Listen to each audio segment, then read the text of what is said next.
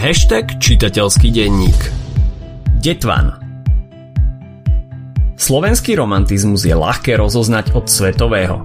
Či už preto, že sa mu na hodinách literatúry venuje toľko času a všetci sa musia naučiť naspameť úryvok z básne Morho. Alebo preto, že väčšina diel z tohto obdobia má výrazné spoločné rysy. Kolektívny hrdina, motívy z minulosti či oslava slovenského národa. Túto epizódu z Kultegu ti prináša slovenský operátor štvorka. Jediná štvorka, ktorá ťa v škole nebude mrzieť. Mimochodom, vieš, čo ťa čaká po vydarenej maturite? Sloboda. No slobodu si môžeš vyskúšať aj dnes. V štvorke môžeš skúsiť ktorýkoľvek paušal sloboda na prvých 30 dní len za symbolické 4 eurá a vybrať si tak podľa seba. Je 4, či potrebuješ nekonečné dáta alebo kopec minút na telefonovanie. Stačí si ho objednať cez e-shop na štvorka.sk. Štvorka myslí na všetkých, štvorkárov a jednotkárov. Chod na štvorka.sk, kde nájdeš pre seba a tvojich kamošov ďalšie výhodné ponuky. Slovenský romantizmus sa za svetovým oneskoril o nejaké 4 dekády. Slovenskí romantickí básnici však zameškaný čas rýchlo dobehli – na našom území je toto obdobie charakterizované silným národno-buditeľským hnutím, ideou všeslovanskej vzájomnosti, inšpiráciou v ľudovej slovesnosti alebo prítomnosťou tzv. kolektívneho hrdinu. Práve tým sa slovenský romantizmus mierne odlišuje od toho svetového. Viete, čo to znamená kolektívny hrdina?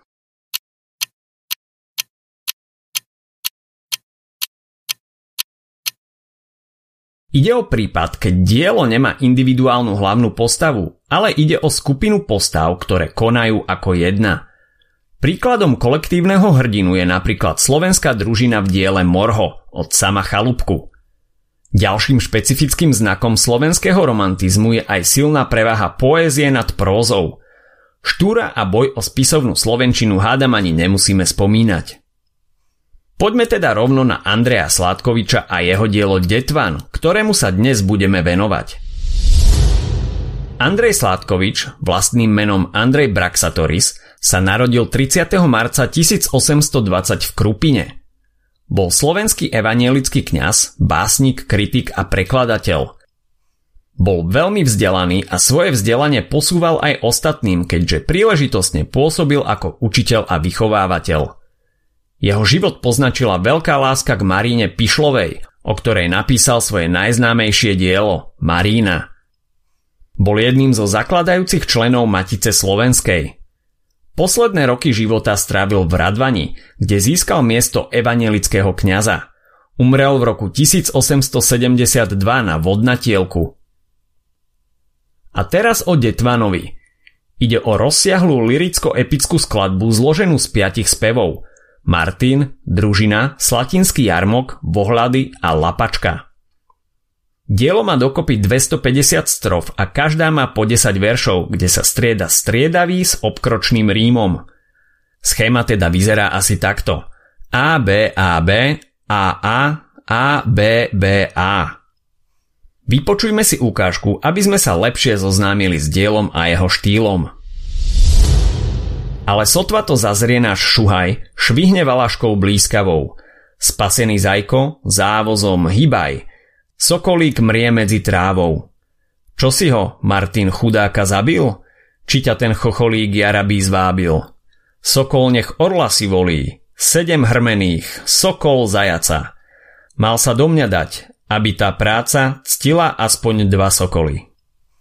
Jasne vidíme, že rytmus, trópy a figúry aj skladba diela pripomínajú slovenské ľudové piesne, ktorými sa slovenskí romantickí autory často inšpirovali.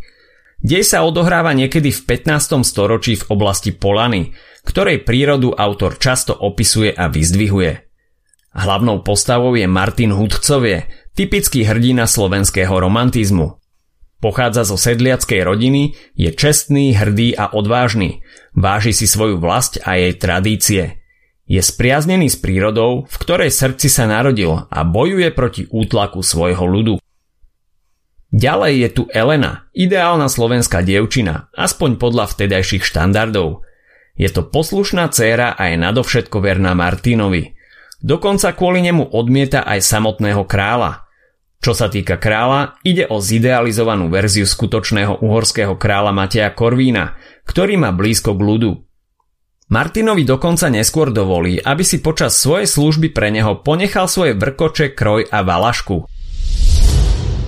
Na začiatku diela zaznie krátka pieseň Vrstovníkom, v ktorej autor vyzýva svojich súčasníkov k láske k slovenskej krajine a jej obrane. Prvý spev, Martin, začína opismi divokej podpolianskej prírody a Martinovým detstvom, ktoré strávil obklopený šumiacimi stromami a lesom. Neskôr vidíme Martina ako švárneho mládenca, ktorý zachránil zajaca pred sokolom tým, že do neho hodil valašku. V druhom speve s názvom Družina sa Martin vyberie za svojimi druhmi, ďalšími švárnymi detvianskými mládencami. Dozvie sa, že sokol, ktorého zabil, patril kráľovi Matejovi. Keďže Martin je jednoduchý, poriadny mládenec, rozhodne sa mu priznať. Navyše verí tomu, že král Matej je tiež čestný a spravodlivý človek.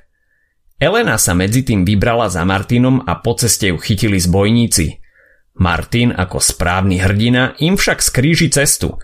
Jedného hneď zabije a Elenu zachráni. Tretí spev začína opismi činov kráľa Mateja, alebo teda Matiáša, ako ho nazývajú v Detvanovi.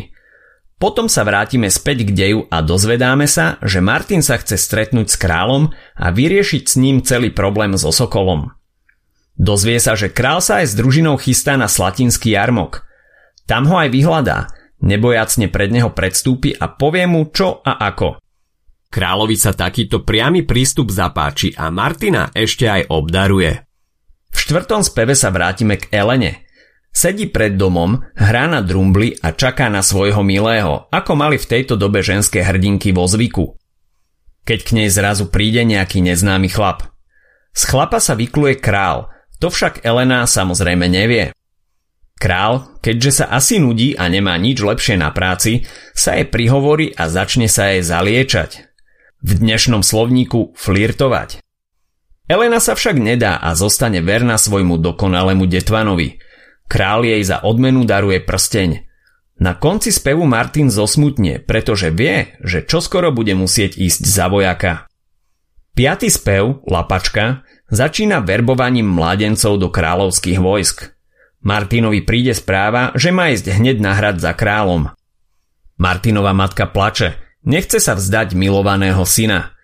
Všetci ju však utešujú tým, že z neho bude švárny vojak.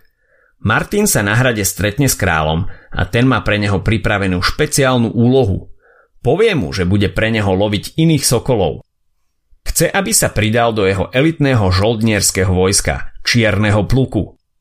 Martin súhlasí, avšak pod podmienkou, že si bude môcť nechať svoje vrkoče, kroj, valašku, fujaru a Elenu. Král, keďže ide o jeho idealizovaný obraz, súhlasí a Martin sa stane vojakom. Myšlienkou diela je to, aké dôležité sú korene a tradície a aké dôležité je ctiť si ich. Martin sa ani za nič na svete nechce vzdať symbolov svojej národnej hrdosti. Prísť o ne by bolo ako stratiť všetko. Ak sa ti dnešný podcast páčil, nezabudni si vypočuť aj ďalšie epizódy z Kultegu alebo našej série hashtag čitateľský denník. V nej sme spracovali 3 desiatky diel, ktoré by si mal poznať. Potešíme sa, ak nás ohodnotíš na Apple Podcasts, napíšeš komentár na YouTube alebo dáš odber na Spotify, aby ti nič neuniklo. A nezabudni o nás povedať kamošom. Počujeme sa pri ďalšej časti Skultegu.